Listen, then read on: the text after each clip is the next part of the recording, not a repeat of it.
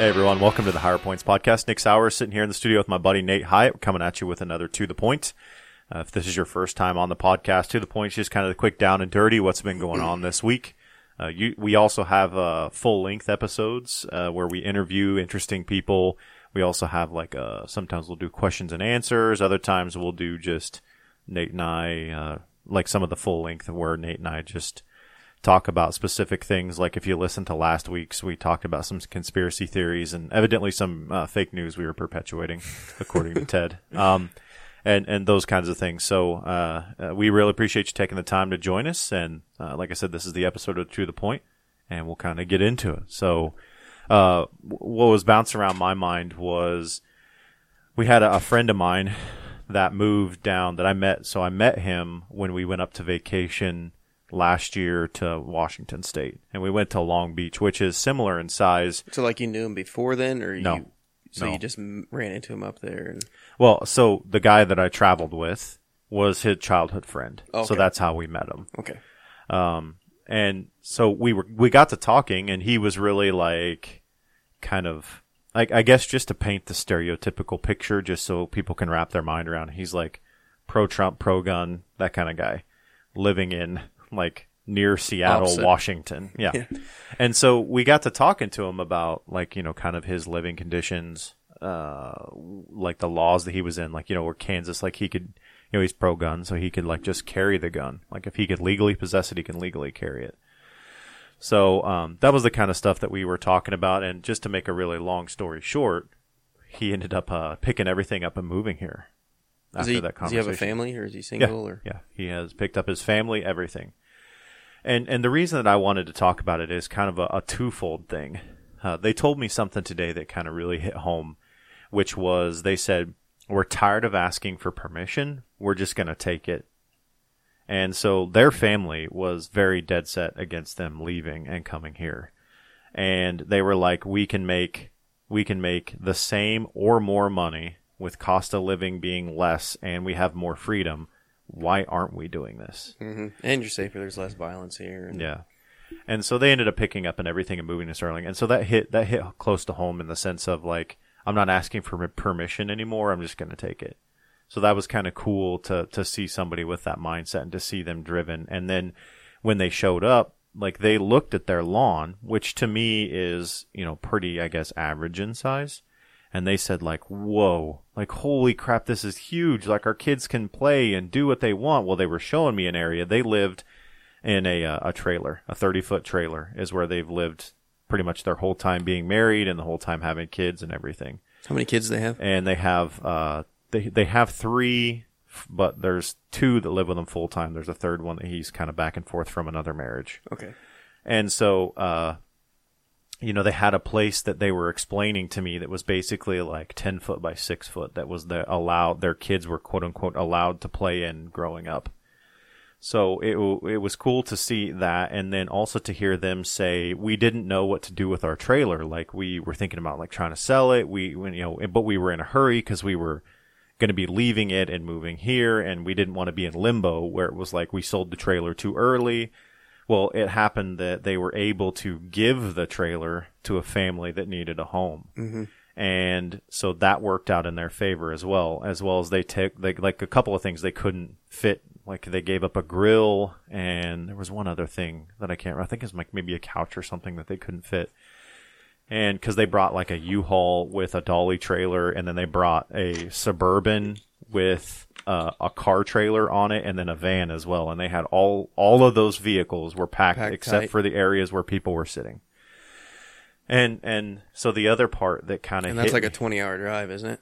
Yeah. Yeah. I mean, I'd say it's every bit of that. I can't remember how long it was for us, but granted, we were traveling with kids and, mm-hmm. Stopping multiple times and stuff. So it was just really cool to see them say, I'm done asking for permission, and I'm just going to take it.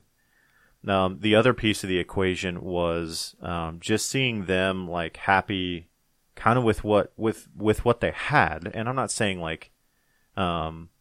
the house they live in is nice. I would live there and everything, but just to see them be this is a fresh start. This is a new start. We're kind of going to do our own thing. Kind of made me think wow, And like, I don't realize how good I've got it sometimes. And I do spend time on here, you know, kind of complaining about like government and complaining about how I feel things should be and stuff like that. But it was, I guess, a little bit of a wake up call for me in the sense of like, you know, you do have it pretty good. Mm-hmm. And it was cool to see somebody that was moving here for the right reasons because they liked the freedom. They liked our lifestyle. They liked those things instead of coming here to try to ruin it like it's ruined in other places. And just seeing them just being just really happy, like truly happy to have an actual home. He goes, this is the first time in 30 years. He goes that I have a home that doesn't have wheels. So they bought one in Sterling then. So they're renting. Yeah. Yeah. They want to buy one eventually though. Yeah. Probably. Well, and that was another thing he was talking about was he was like, I looked at a house here that was like $119,000. He's like, and where I lived, that's easily a $400,000 house. So for them to live well above what they were living here, mm-hmm. is significantly cheaper. And his wife has a lot of skills. She works, she's worked at credit unions for, I don't know, 15, 20 years. So she's got a lot of experience with mm-hmm. the banking industry. So I think that probably finding a job, if I remember correctly, she actually found a job at a credit union prior to ever moving here. Like she basically kind of sent them, here are my qualifications. I'm looking at moving. And they said like sight unseen, basically like, we want you. Yeah. I mean, and you know, like, we say we're in a recession right now, but there's a lot of jobs still, you know, people can go out and work, which is crazy to me. You know, like you would think that things would be slowing way down. You wouldn't have the jobs, but there's jobs everywhere, but there's a lot of people making excuses to not find that said job. Well, that was another thing that I was kind of wondering that I wanted to pick your brain on. 'Cause sometimes you have a significantly better grasp of these things than me. So I don't know about that, but it's different. Like there are some things that you grasp better than me. And so that's why I want to pick your brain on it. Kind of like you did the last podcast with me mm-hmm. was so it's not like we had a plethora of people die from the population or something like that. But it's like we have all these jobs, but suddenly nobody to work them. What I'm so confused by that. Well, I mean, because you have companies that are offering insane money, insane benefits packages, hybrid schedules, and people still aren't coming to work. What happened? Where are they at? What are they doing? I'm confused. I mean, honestly, I think people are soft now. You know, people don't want to work like they used to. And that comes from, I don't know, necessarily COVID era. You know, there was some of that with getting so much government assistance and this and that. But me and Duncan talked about this earlier, and it's like, you know, they could have got that even if they set everything back from that unemployment and the stimulus checks, you know, like they, at this point, like with inflation, they'd be struggling without a job, you know, like, and I just think people really don't want to work anymore. And I think that comes from like our participation trophies and this and that. And a lot of that is in my generation. People aren't hard workers. But so then what are they doing? Because they're obviously having to pay the bill somehow. I don't know, man. I mean, but are they like moving back in with mom and dad and like not working? Or I'm just curious. I don't know the true answer to this question. That's why I'm asking. I don't know. I think we had a major boom in our economy. You know, we added a boatload of jobs under Trump. You know, and no, you didn't see the White House graphic. It was under Biden. Oh, okay. Yeah. A humongous, like 4,000% or I don't know. It's like 400% or something crazy. Yeah. I mean, the economy grew under Trump. Yeah. You know, and it also shrunk under Trump with COVID. But as it was growing, you know, we added all these jobs, all this infrastructure and stuff. And then now, like, I don't know, man. It's just, I mean, we post COVID, like, we're 4,000% up or whatever on unemployment. But unemployment, I think, is a bad statistic to look at. I think it's a metric, not the metric. There needs to be multiple data points. Well, it's just like anything else. Like if you look at just the GDP or the GNP or whatever, like you can tell any story you want to tell. To me, it's tantamount to like religion. Mm-hmm. If I pull a specific piece of scripture out, I can twist it and make it say whatever I want it to say. I think you can do the same thing with statistics in our... I do like how Biden's administration decided to change the definition of GDP after we're... Right. It's like two consecutive quarters of GDP loss. Isn't that something like that? I don't remember what the actual, I can look it up. Is the definition of it. And we're, by that definition, in a recession. But after we entered the recession, but the Biden administration tried to change the definition of it and add all sorts of different things in, and which, you know, it probably does, like we said, it probably does need to be changed a little bit. Well, they were, here's what it says. It says White House seeks to redefine recession before GDP data. So they're wanting to redefine what a recession was, not what GDP was. Yeah. I thought that's what I was saying. Oh, yeah. I must have misunderstood you. Yeah. I apologize. Like redefining what a recession is. And they want to add a bunch of different metrics, which is okay. But the thing, the weird thing to me is like, why are they doing this after we're in a recession? Like, why not do it prior to, when it's like, I don't know, when it's... Well, it says right here, at stake is winning a political messaging battle with Republicans over how effective Mr. Biden's policies have been in spurring a post-pandemic recovery. Yeah. So they're trying to, basically trying to redefine it now so that we're not in a recession and they can... The Republicans don't have that against them. Yeah, they're just playing the political game, midterm election-wise and everything like that. Yeah. Don't you love it? Well, and I think it's interesting, too, because... you know, he was also talking to me about, you know, he's like, I have spent, you know, he's like, I'm 30, I think he was like 36, 37, something like that. And he was talking about how he's like, you know, I've kind of made my mind up of what I want to make for a salary here on out, which I think is cool. Assuming you're not like, I want to make $100,000 a year and work one day a year, that kind of thing. You know, like I think he's realistic about it. Mm-hmm. And I think it's cool because I think I feel sometimes people don't advocate for themselves correctly. And I've also seen people like there honestly is no true incentive to longevity in a job anymore. You know, it used to be. There are certain companies that do have those benefits that like help with that. They're like Amazon. Amazon treats people like shit. And there's no way you'd want to stay at Amazon for a long time. But there's companies like Idea Tech that they just pile on the benefits, and you want to work there for a long time because they have great benefits. I mean, they pay for your gym membership, and like, there's just all sorts of extra things that they do for their employees. They basically make them feel spoiled so they don't want to leave, you know, because you can collect a paycheck from anywhere. Yeah, well, I'm saying it used to be a culture in America that longevity was like a good thing. Mm-hmm. Well, anymore, all longevity is that you're seen as a statistic of here's how much we pay you. I don't really have to pay you much more because you're just going to stick around. There really isn't much more I have to do. Mm-hmm. And so you see people that like, I used to think that people were quote unquote job hoppers, but I don't think that's really the case anymore. People are just kind of, you know, trying to chase what gives them the best bang for their buck for what they have going on. And some people, I think, do it wrongly in the sense of like, well, I didn't get mine, so I'm going to take my football and go home. Like, there are people like that. Mm-hmm. But I think there are a lot of people out there that are going like, well, why would I stay here when I can go here and get 30% more?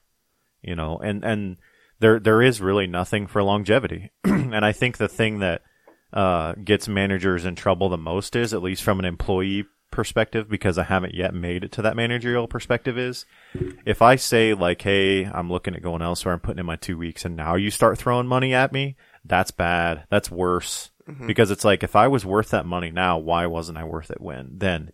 You should have noticed me. You should have taken care of me. You should have given me that extra if I was worth that much. On the other hand, maybe that employee's not actually going to leave and they're using it as leverage to get a raise. Well, yeah, but then that means that they're going to take their raise and they're going to stay, and they might be able to get away with that a time or two, but eventually the manager's going to be like, you know. Yeah, no. I mean, and really you want to make your guys feel like they're overpaid, and then they won't want to leave. That's what Andy says. Yeah. And I mean, like the way I see the First Form company working, like he provides like probably the best gym in the United States for the people who work there at First Form, you know. And some of the best supplements, and I would say they probably got some of the best benefits in the game. I haven't exactly looked at like their full benefit list, but I'm sure that, I mean, you don't build a company like that with crap. Yeah. Whereas, you know, Amazon, they've built one of the biggest companies in the world too. But like, I was talking to someone about this yesterday, like in Wichita, that facility, the 1 million square foot warehouse they put in, you know, like it's paid for by tax dollars. So Amazon doesn't have to put anything into that. And so that's how companies like that build. And then they penny pinch on their employees. They don't pay them shit. They don't give them benefits. And their turnover rate is very high. And I think eventually you're going to see a flip and people are going to be, or you're going to see unions form for companies like that. Yeah. Well, I wonder if there's probably something in their employment contract that they can't unionize, that they probably agree to when they begin. Because if that were the case, it would have probably already happened. Yeah. Amazon. Well, and what Amazon's going to do is just automate everything. You know, when it comes to that point, they'll just automate everything. So, which I don't agree with, because you automate everything and eventually you're going to run out of things for people to work for. And like when people don't have purpose, what are they going to do? Sit and play video games all day? Well, that's why, like when I was on vacation, and I think I may have already said this, but you know, there was everything that was like made in China, like I put back, we were talking about those small shops and stuff. And that's kind of where I'm focused. Like, don't get me wrong, Amazon is what it is. And there are times that I can't find things, or for convenience, I can just get it off Amazon.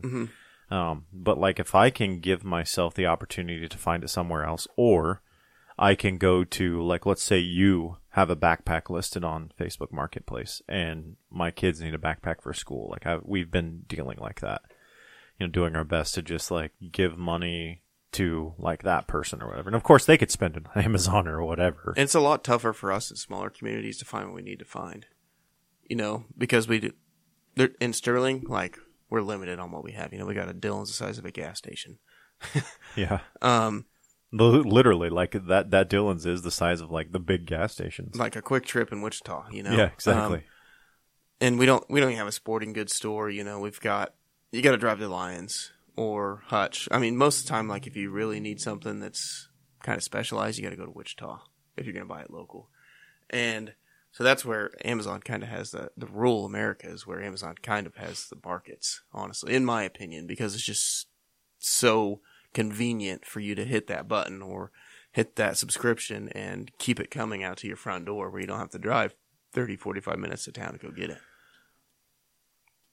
Well, we go back and we were talking about the unemployment and the stimulus and all that other kind of stuff. I think it's interesting to see that you know, everybody was complaining during like the stimuluses of like the bailouts of the bank and all that other NGM and all that. They're like, well, we need the money, bail us out, you know, like mm-hmm. us as the people. Well, which I thought was interesting because, first of all, like the massive inflation we're seeing is like they printed a shit ton of money and then just gave it away for free, quote unquote, for free. And this has been something, money's been printed since Bush, you know, I mean, well, it's yeah. been.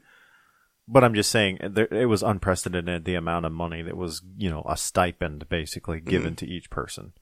So that didn't help. But I have a question. Where did the vast amount of that money end up? You know what I did with it? Amazon. I paid off credit card bills. Yeah. So it ended up with like freaking Chase Bank anyway. And that's not to say that like everybody does it that way, or that like I'm faulting the government for giving me the money and all this other kind of stuff. But what I'm getting at is everybody was talking about how that money always filters to the billionaires. Well, it's still filtering to the billionaires. Yeah. Like, I mean, it doesn't matter how. Most of it, I mean, I would say like Amazon. I mean, you see Walmart, those big retailers, you know, they made a killing during COVID. Yeah. Because of that, because people couldn't go anywhere except for those places, and you couldn't even go in. So they're going to order online, and it's going to come to your door. And we can talk conspiracy theories again, that was the point all along. Could be. And how much shift of power you had in money, how many billionaires were made during COVID. Not only that, but if you want to get super conspiracy theorists, is that we wanted to infect as many people as possible. Why else would you shut everything down and funnel people into specific retailers mm-hmm. like Walmart and Target and those big ones? Like, okay, wait a minute. We don't want people to congregate, yet we're making it to where the place that they get food are only these specific places where they're required to freaking congregate. Like, you know, like I said, conspiracy theories. We can go down a rabbit hole with that one for sure.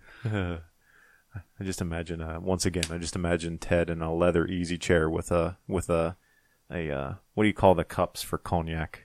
Oh. Anyway, a cassock, mm-hmm. a cassock of cognac with his little red slippers on and a stogie, and he's like Yes, yes, my friends. You're now getting it. Yeah. We still need to go have that conversation with him, by the way. Mm-hmm. That would be a fun one to have.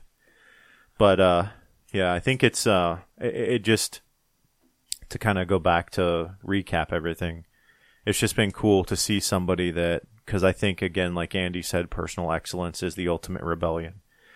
To see him just, him and his wife just decide, I'm done, I'm finished, I'm tired of asking for permission, I'm tired of living this way, and I'm going to make my life the way that I want it. Sometimes you got to put your foot down and do that.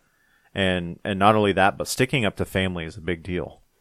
When their family, you know, they basically told their family, like, you know, I'm out, I'm done, I'm finished, I'm not doing this, I'm see you later. You know, it's especially tough with, like, having a kid with another, someone else, you know, that would be a really tough situation. And, I mean... Which that kid is still back in Washington. Is he? Does he get to come out and visit or no? Yeah. Yeah, I mean, they've got, like, a custody agreement and stuff, but now it's a little bit tougher considering. Yeah. But, you know, I mean, and things that I never really thought of because I kind of take it for granted is, like, now they've got to get all their tags of their car switched over, their driver's licenses switched over, get the kids enrolled in school, which just happened, so they just missed that, even though they've got that in the works. They've already emailed on that. I mean, it's a big deal, and I've never had to do that before. I've never had to just, you know, pick up everything and kind of start over. But it was interesting to see, and they had sometimes a good trip. Sometimes it's worth it to make that jump. Well, I think that we'll see. Because I told them, I was like, you know, it can be a little cliquish around here, but if you just kind of, like, don't let it bother you, and you just be you, like, it eventually just works out. Yeah. Because that's what I did. Yep. It's... Like, I didn't care what your last name was. If you did bad, you got a ticket. That's the... I mean, there's good and bad for small towns. Everybody knows everything. Yeah. Well, they said... Or they think they know everything. Well, they said it was interesting because all day long, people had been, like, driving slowly by the house. Like, who are these new people? These newcomers. So you're not from around here, are you, boy? But they see the tags from Washington, and they're like... It's happening. They're moving from the West Coast. It's not just happening to Texas. It's happening here, too. Yep. It's like, oh, the Californians are coming. Well, and they, that's one thing he was talking about was just like the policies and stuff out there and then all the stuff that they were having to pay for extra. And then he was like, are the school lunches good? And I was like, yeah, they make everything from scratch. He's like, oh, thank God. He's like, we had those like, Michelle Obama lunch thing out there. They make everything from scratch at Sterling. Yeah. We get seriously. Michelle Obama food at Nickerson when I was there. It was bad. Well, Patty Waggerly, she's the one that, and she's doing a restaurant. Like if you go in there, it's like a full service, full industrial kitchen. Like the rolls and stuff that they make for hamburgers, that is a homemade roll. Like that's a homemade hamburger bun. They don't buy those. They make all of those from scratch. Everything. Well, my kids are going to go to Sterling. Well, and my kids even love it. Like, and it's interesting. Here's how good the food is. You want to know something interesting I learned at supper tonight? You're just going to piss me off more. My kids told me, one, that they sell their trays to other kids. They will sell food off their trays for money. That's how good the food is and how much it's wanted. I was like, crazy. Wait a minute. Alex goes, yeah, I don't trade people. Like, I'll take your pizza for your, like, your cottage cheese or whatever. He's like, nah. He's like, you want my food, you're going to have to pay for it. So he, like, makes money off of it. That's wild. Or they will have kids that will bring sack lunches that maybe, like, want something off the tray. So they will barter food back and forth. Eli told me, the most he's ever seen a tray go for was $20. Oh my gosh. I was like, what was on that tray? Cause he was telling me one of his favorite things to do is those homemade rolls that they have is when they get chicken noodle soup. What he does is he goes around to everybody and grabs their rolls, the people that don't want them. And then he fills the roll with chicken noodle soup. And then that's how he eats it. And he says he'll eat like 6 of those rolls. And I'm like, dude, no wonder you're as tall as me and getting ready to weigh as much as I do. You're a freaking human garbage disposal. He bullies those kids and takes them. you go. Give me your lunch money. You go eat that. You better give it to me. Because his favorite thing to say, since he's met his biological father is. His biological father took him to the quote-unquote hood in Wichita and showed him where he grew up. So Elijah's favorite thing right now is like, I'm from the hood. I've been to the hood. Like, that's his favorite thing. So I could see him being like... And he works for Hood Construction, so you can say it because of that, too. From the hood, man. I love it because he's always like when to say things like that, like when he goes to like flex because he's all about his lats, mm-hmm. He's like, yo, from the hood. He's like, you don't want to mess with me. And I can see him doing that. Like, you give me your roll. Give me your roll, boy.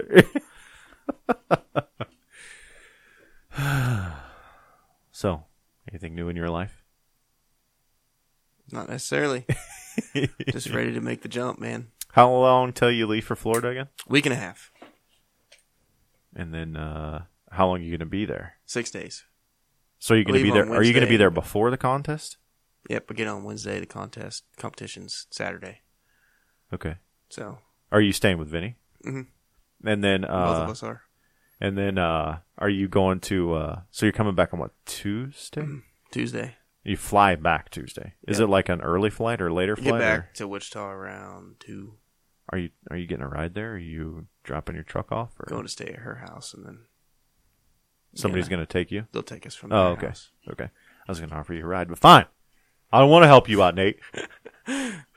Then, I'm excited about that competition. It's feeling pretty good. Like, I have done all the weights in practice now. I'm not gonna, shouldn't zero anything. I don't know, we'll see how nerves are that day. And you're in open, right? Yeah, okay. Open. I'm right at my weight right now, so I shouldn't have to cut much weight. Feeling injury-free.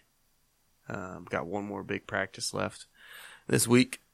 Or the competition, feeling pretty strong. So we'll see what happens. She ran Fatima through the contest 4 times in one day, the one that she's getting ready to go to, mm-hmm. to just let her know, like, there you go. You just did the contest 4 times. Like, there isn't any reason you shouldn't be able to do this kind of thing, yeah. Which I thought was cool. And then she and Heather competed, Friday. Since I missed Thursday, I was looking forward to doing the Husafel, sandbag, all that other good stuff. But that was being taken by Fatima and Heather, and I was like, "I'm not competing." So I did. Did you have a cardio day on Friday? I didn't do anything Friday. Okay, I had to do warm up and then 2 minutes on the bike, 2 minutes squatting, 2 minutes on the bike, 2 minutes of push ups, 2 minutes on the bike, and then 2 minutes of sit ups, and then it was 5 minutes cool down. I have to admit. My fat ass is actually kind of enjoying those HIIT workouts, especially because they're kind of shorter. I can get in and get out. CrossFit workout of the day is what those are. Oh, really? Mm-hmm. I kind of like those of just, they're kind of get in, get out. Did you do the rows and the single leg squats the other day? I didn't have that. I didn't have that programmed. Oh, that one. I did that one last Thursday, I think. So what you're saying is I have that to look forward to. And it was 5 minutes. No, it was 500 meters on the row machine. Then 20 single leg squats, then 20 one arm snatches, rotating for 20 minutes straight. Jesus, talk about that smoked me. Well, what are the events for your contest, by the way? Got axle bar deadlift with the wagon wheels, so it's a 14-inch deadlift instead of 9. Got farmer's carry for distance in a minute. Got yoke carry. Log clean and press for reps. And then stone to shoulder for reps. What's the stone? 225. Huh. Logs 225. Farmers are 225 per hand. The yoke's 550. And the deadlift's 495. I wish I'd have gotten time on that yoke out at Wichita when you guys were there.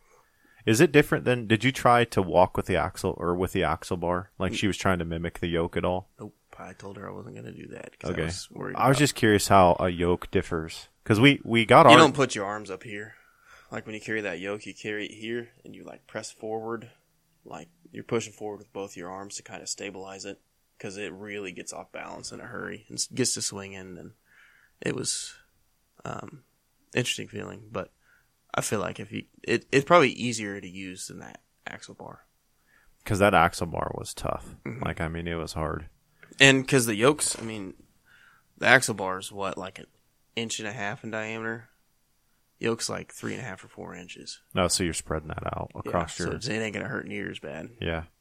Well, what about... how much you say deadlift was? Or is that... 495. And that is that for reps as well? Mm-hmm. Huh. I've done it 4 times in practice. Well, that's weird because that's lighter than what we did at Kansas Strongest. Or at least lighter than what I did. Mm-hmm. Because mine was 550 at Kansas Strongest. It's an axle bar. Instead of, because that was a regular bar. And those were also 18-inch at Kansas Strongest. These are 14-inch. Oh, yeah, because they did have them up on like boxes or whatever, mm-hmm. didn't they? I forgot about that. Huh. Do you like doing the do you like pulling from low or pulling from high like that? I kind of like the conventional from the floor, the best from 9 inches, but just depends on my mood. The thing depends about on the whether axle you've had bar, a bad day or not. Thing about the axle bar is that thing is just not forgiving at all. No. It just, you pull on it and it doesn't bend and the weight is there. Yep. So that makes it difficult. One of my reels, someone commented on, like, when I did that 495 4 times, they're like, you already did the hardest part of the deadlift. I don't see how that's hard. I was like, okay.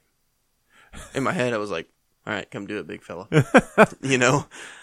Because I'll tell you, I did 495 on that axle one time. I don't remember if the wagon wheels were on or not. I'm pretty sure the wagon wheels were on. Mm-hmm. And dude, that was a whole different animal than that bar that flexes. It's a complete, it feels so much different. Yeah. I think it's harder. It's not even the same ballpark. It's harder. It is. I mean, I would compare that at 14 inches to probably from the floor, like all in the same. Yeah. But I mean, you're 5 inches difference on your height. Just, I don't know, I would say it's probably equal challenge, but it just feels so much different. Well, that's right at time. You got anything else you want to talk about? Nope. Take that jump. Go do it. Send it.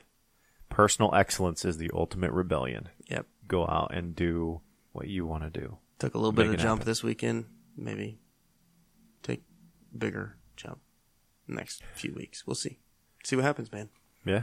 Well, I'll let you take it away. Sounds good. Well, guys, thanks for listening to the Higher Points, and we appreciate it. Go ahead and give us a like on Facebook, Instagram, give us a share.